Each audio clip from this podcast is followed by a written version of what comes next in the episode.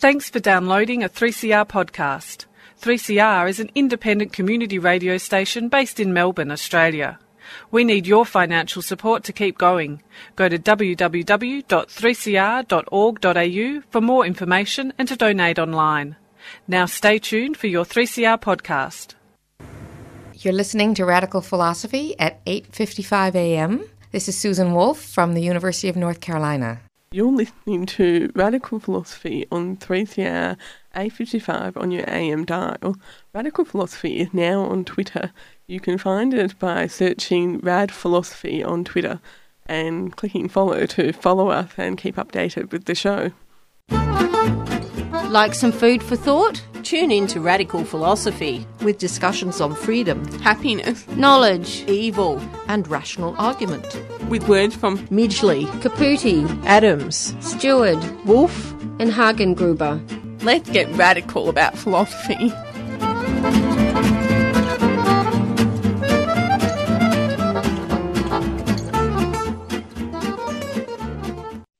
Glad you tuned into Radical Philosophy. I'm your host, Beth Matthews. Today on the program, we're going to be speaking about Helene Metzger. And I'll let you introduce yourself. Uh, okay, thank you for having me. Uh, I'm Cristina Chimisso, and uh, I'm a professor of philosophy at the Open University in the United Kingdom. Uh, maybe I'll say a few words about my work. If Yes, that's if you okay. could. Just to... okay. So my research is mainly mainly on French philosophy of science in the 20th century. So, for example, I wrote my first monograph on the philosopher Gaston Bachelard. Uh, my second, uh, entitled Writing the History of the Mind, uh, focuses more broadly on uh, the philosophical school called historical epistemology. Uh, and my latest monograph is on Hélène Metzger. Uh, we talk about her today. Uh, my next monograph, however, will be a bit different uh, because it won't be focused on epistemology, uh, but it will be, I think, a rather personal book on Simone de Beauvoir uh, for Cambridge University Press. Right. So, what was it that inspired you to study Helene Metzger? Well, I'm a certain type of historian of philosophy, and I believe that um, ideas um, uh, depend on the time and places in which uh, they emerge. So, when I was writing my first monograph, at the time I was at the Max Planck for uh, History of Science in Berlin, um, the monograph on Bachelard, I was also studying the uh, institutions and French universities in which Bachelard worked and was trained. So while doing this, uh, I bumped, so to speak, uh, on Hélène Metzger. And uh, I was in, immediately intrigued. There was this woman, there were very few women, uh, hardly any. Uh, and she was teaching at the Sorbonne and she was doing many important things. But more to the point, I started uh, reading first her essays, uh, which are generally talks she gave on uh, issues like uh, anachronism, uh, scientific progress, uh, scientific revolution. She also so, discussed um, ways of thinking. And I thought it was uh, extremely interesting. So after that, uh, the American Academy of Arts and Science very kindly granted me a fellowship to study her work. And at the time, I had the chance to spend time in Cambridge, Massachusetts, where in the archives there are a lot of letters by her, so I could also read her letters. But at the time, I only wrote a long article, but she's been always her ideas in the background. And uh, a few years ago, I thought it's time to, to write a monograph on her. And that's what I did uh, a couple of years ago. Oh, yeah, for sure. No, she's very interesting. So, could you tell us what her early life was like? Oh, yes, of course. Uh, first of all, she was born Hélène, Hélène, Hélène, I should say in French, Bruhl. So Metzger is a, a married name. And she was born in a French uh, Jewish family. Uh, a family where precious stone merchants, basically, were, they were well off. Um, her mother died when she was very young. Um, she was the sister. Her father remarried and uh, he had a son from this second marriage. I mentioned that because uh, half brother Adrian Bruhl um, incidentally edited a last book, uh, incomplete book, after death. Uh, but also because um, the fact that she had a brother, I think, um, bringing to relief um, the difference he made at the time. We're talking about early 20th century, uh, very early 20th century, the turn of the century. Uh, what difference he made to be a man or a, or a, or a woman. Uh, it's very interesting that she, uh, in her letters, she describes, analyzes these differences. And uh, she writes that um, her father uh, provided her daughters with an education not to gain an independent profession, but to, um, to marry, and I quote her, a man of intellectual and moral value, even if of a modest income. What is very interesting about that, that she discovered a pattern that sociologists, decades later after her, have studied. There was a pattern among French Jews. Uh, wealthy women would marry um, intellectuals without fortune. In these ways, in France at the time, uh, Jews managed to enter academia and the higher spheres of intellectual life because until that point, uh, these, these milieus have been close to them. Uh, so that was a sort of strategy that she understood. And, uh, and she followed that path at the beginning because she did marry Paul Metzger and he was uh, an academic. He was just starting off his career. And, but he died not even a, a year and a half after uh, into the marriage um, it was a, an early casualty of First World War. Oh, right. So, um, could you explain about her thesis on the emergence of the science of crystals? Yeah, sure. This was her first book. Um, and uh, she wrote it actually independently. She had a degree in crystallography. I guess she had a degree in crystallography with the family business in mind because they they of course they traded in uh, uh, precious stones. Um, but this book is not about modern crystallography; it's about the emergence of the science of crystal. Um, and by the way, this book gained a, a doctorate. Uh, so it is a remarkable book. Uh, because several of, of, her historiographical and philosophical theses already appear in this book. So as the title suggests, she aimed to show the way which crystallography emerged as a discipline out of diverse activities, theories, and interests. Um, already here, she focused on science in the making, as she calls it. Uh, that would be the focus of a lifelong work. Uh, what I mean by science in the making, rather than see looking at science as a sort of collection of truths or finished products, she looked at science as a day-to-day activity, including, I don't know, habits, conventions, discoveries, failed attempts, new untested ideas. That's what she was interested in, in the real life, the real activities. Um, and she also, in this book, she also was confronted with the methodological and uh, problems and also philosophical problems that she reflected on for the rest of her life. Uh, I shall explain what I mean. For this book, she had to read a vast amount of early modern text. To the modern reader, these texts are often, well, they look basically absurd. Um, I, I'll give an example. For example, a claim like that the uh, colors of flowers uh, obviously correspond to the colors of stars, or that there must be so many types of woods as there are bones in the human body, but routinely made. Of course, to they look just absurd. So the question is, how is it possible that these claims not only were made, but seemed perfectly reasonable to the people at the time? Her answer to this question formed the basis for her epistemological views, namely that the way which people reason depends on different assumptions, metaphysics, system of classification, technical cap- capabilities, and also on the aims, emotions, and aspirations. This means that in order to understand past theories, we must understand how people reason at the time, which in turn depends on a number of social and cultural factors. Of course, these varieties of ways of thinking uh, not only, of course, creates methodological problems like avoiding anachronism, and she reflected extensively on anachronism.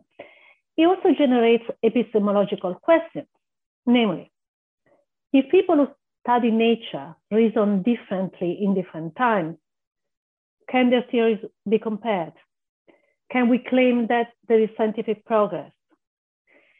So here I don't have obviously enough time to explain the details of her view, but I think that she allowed for different ways of thinking without failing, uh, falling in the problem of incommensurability, of course, an issue that subsequent philosophers of science have grappled with. Her own theory of, of the mind, and now I'll say two words about her theory of the mind. Of course, there is really no space, it's very complex.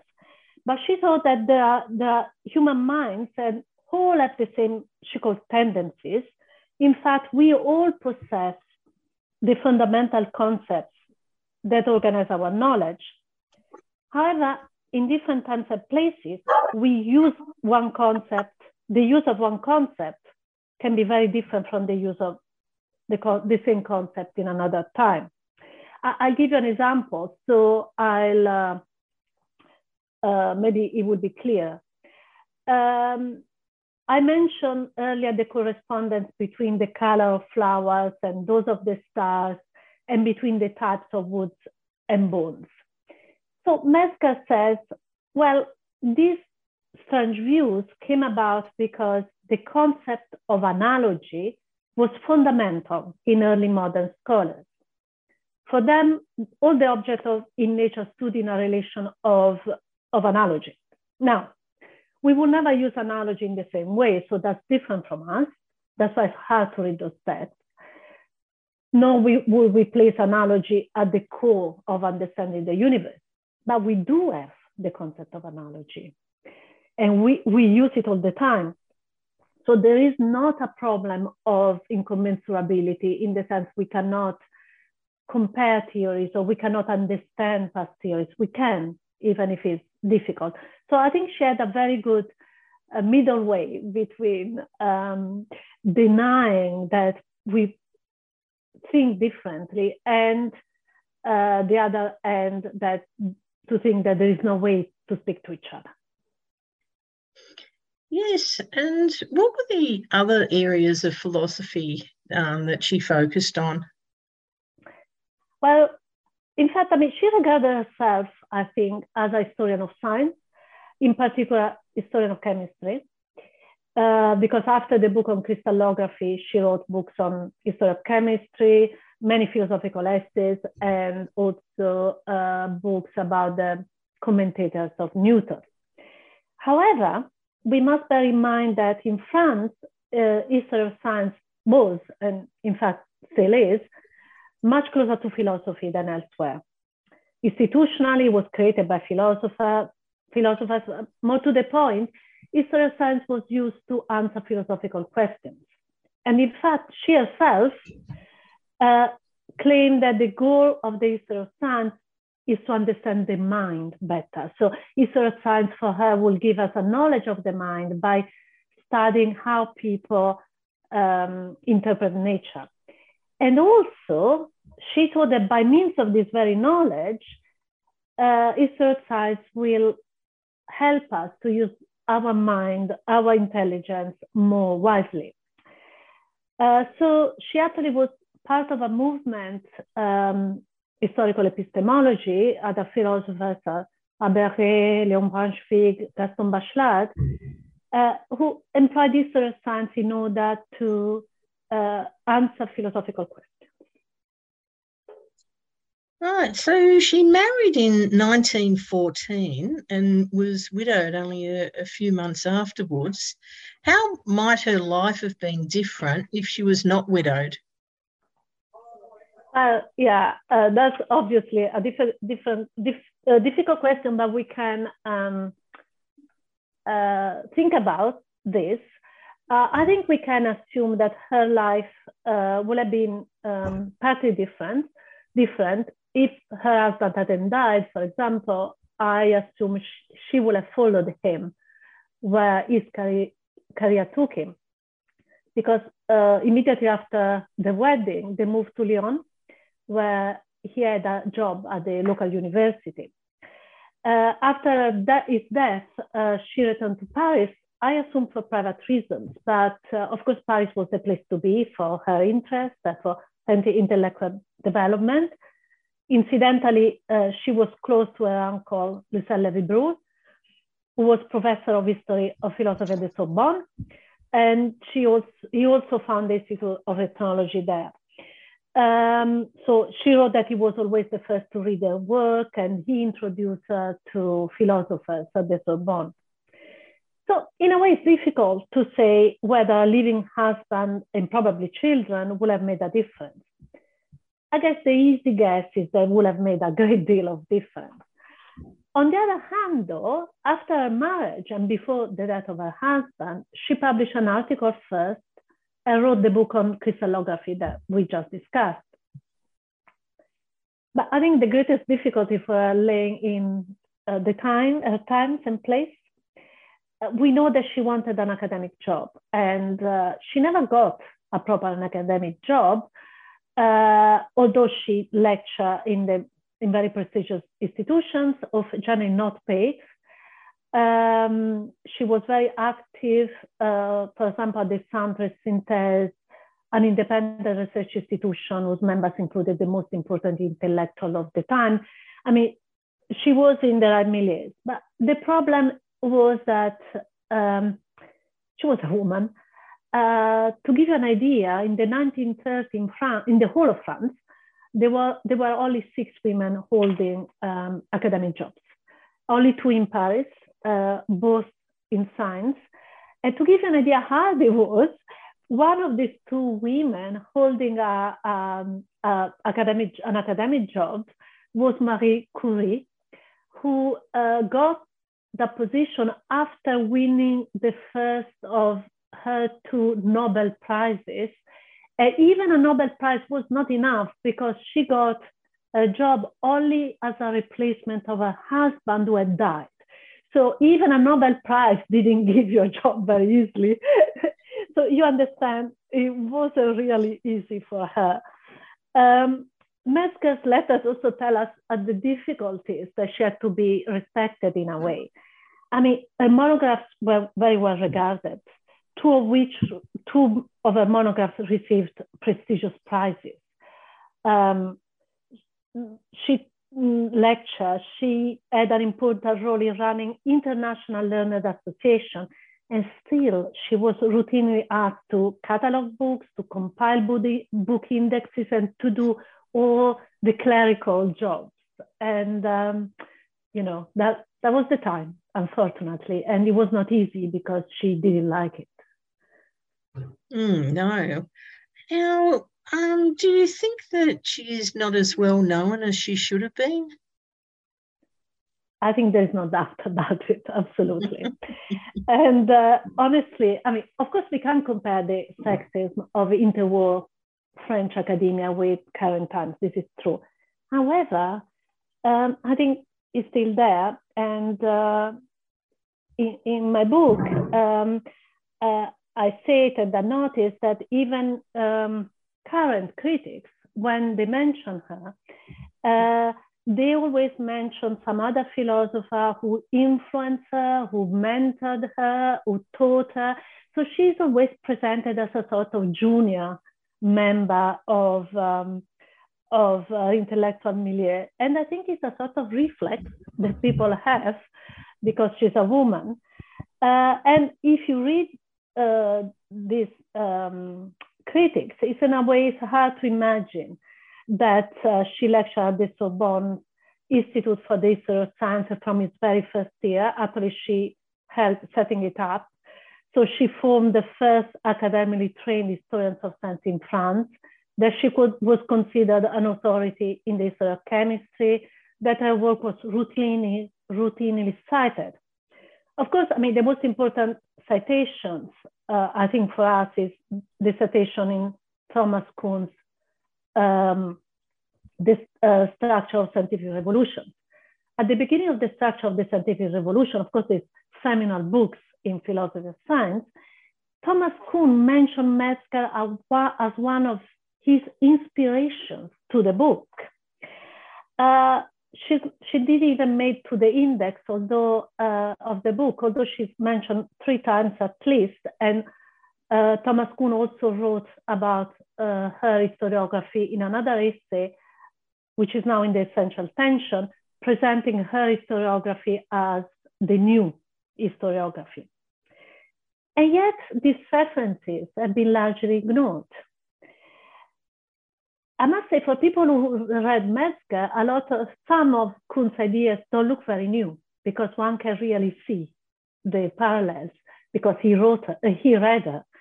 But uh, but as I said, that doesn't mean that then people follow that link. No. Um, what was her legacy? Well, a monograph in history of chemistry continued to be read and they continued to be cited.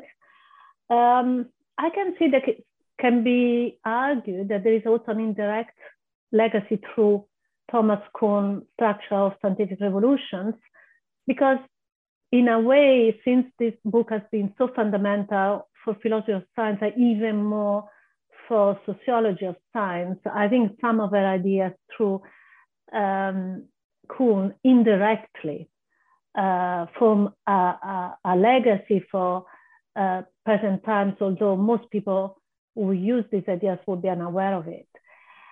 I think though that Metzger work has still not had the legacy that it deserves, at least obviously I think so. Uh, from her discussion of anachronism to her focus of sense the, in the making, to her view that emotions play a role in scientific knowledge, and the list could be endless. I think she still has got very much to contribute to present debates. I mean, certainly her work belongs to her time, so when we read it, we have to allow that the fact that it was written a century ago. But of course, that's true of any when we read any philosopher that you know we have to adapt their ideas. But I think she's still uh, she's still waiting a bit for the big legacy that she should have. I think. Is there anything else you'd like to add that we haven't already mentioned? Not really. Uh, only that her work is really worth reading uh, relevant, I was saying, and so I hope people will read it. The shame is that uh, very little of her work is translated into English. So it's an obstacle. Uh, I've translated a few essays and one of her books is translated, but I guess maybe some listeners who are translators might want to uh, translate some of her books would be great. And um, of course, thank you very much for giving me the opportunity to to talk about her. Well, that's all right. Do you have any future study plans? Yeah, as I was me- mentioning at the beginning, I I, uh, I mm, uh, signed a contract very recently with Cambridge University Press to write a book on Simone de Beauvoir, and uh, I expect it to be a, a personal take on her. And uh, and as I was mentioning, it's a bit of a departure from my uh, usual focus, but of course, it's still Fra- French philosophy. And yes, and I'm excited about that, obviously. Yes. Oh, well, thanks very much for coming onto the program today. Uh, thank you for having me. It was a real pleasure. And I've been speaking with Cristina Chimisso about Hélène Metzger. Hope you've enjoyed the program today. I've certainly enjoyed your company.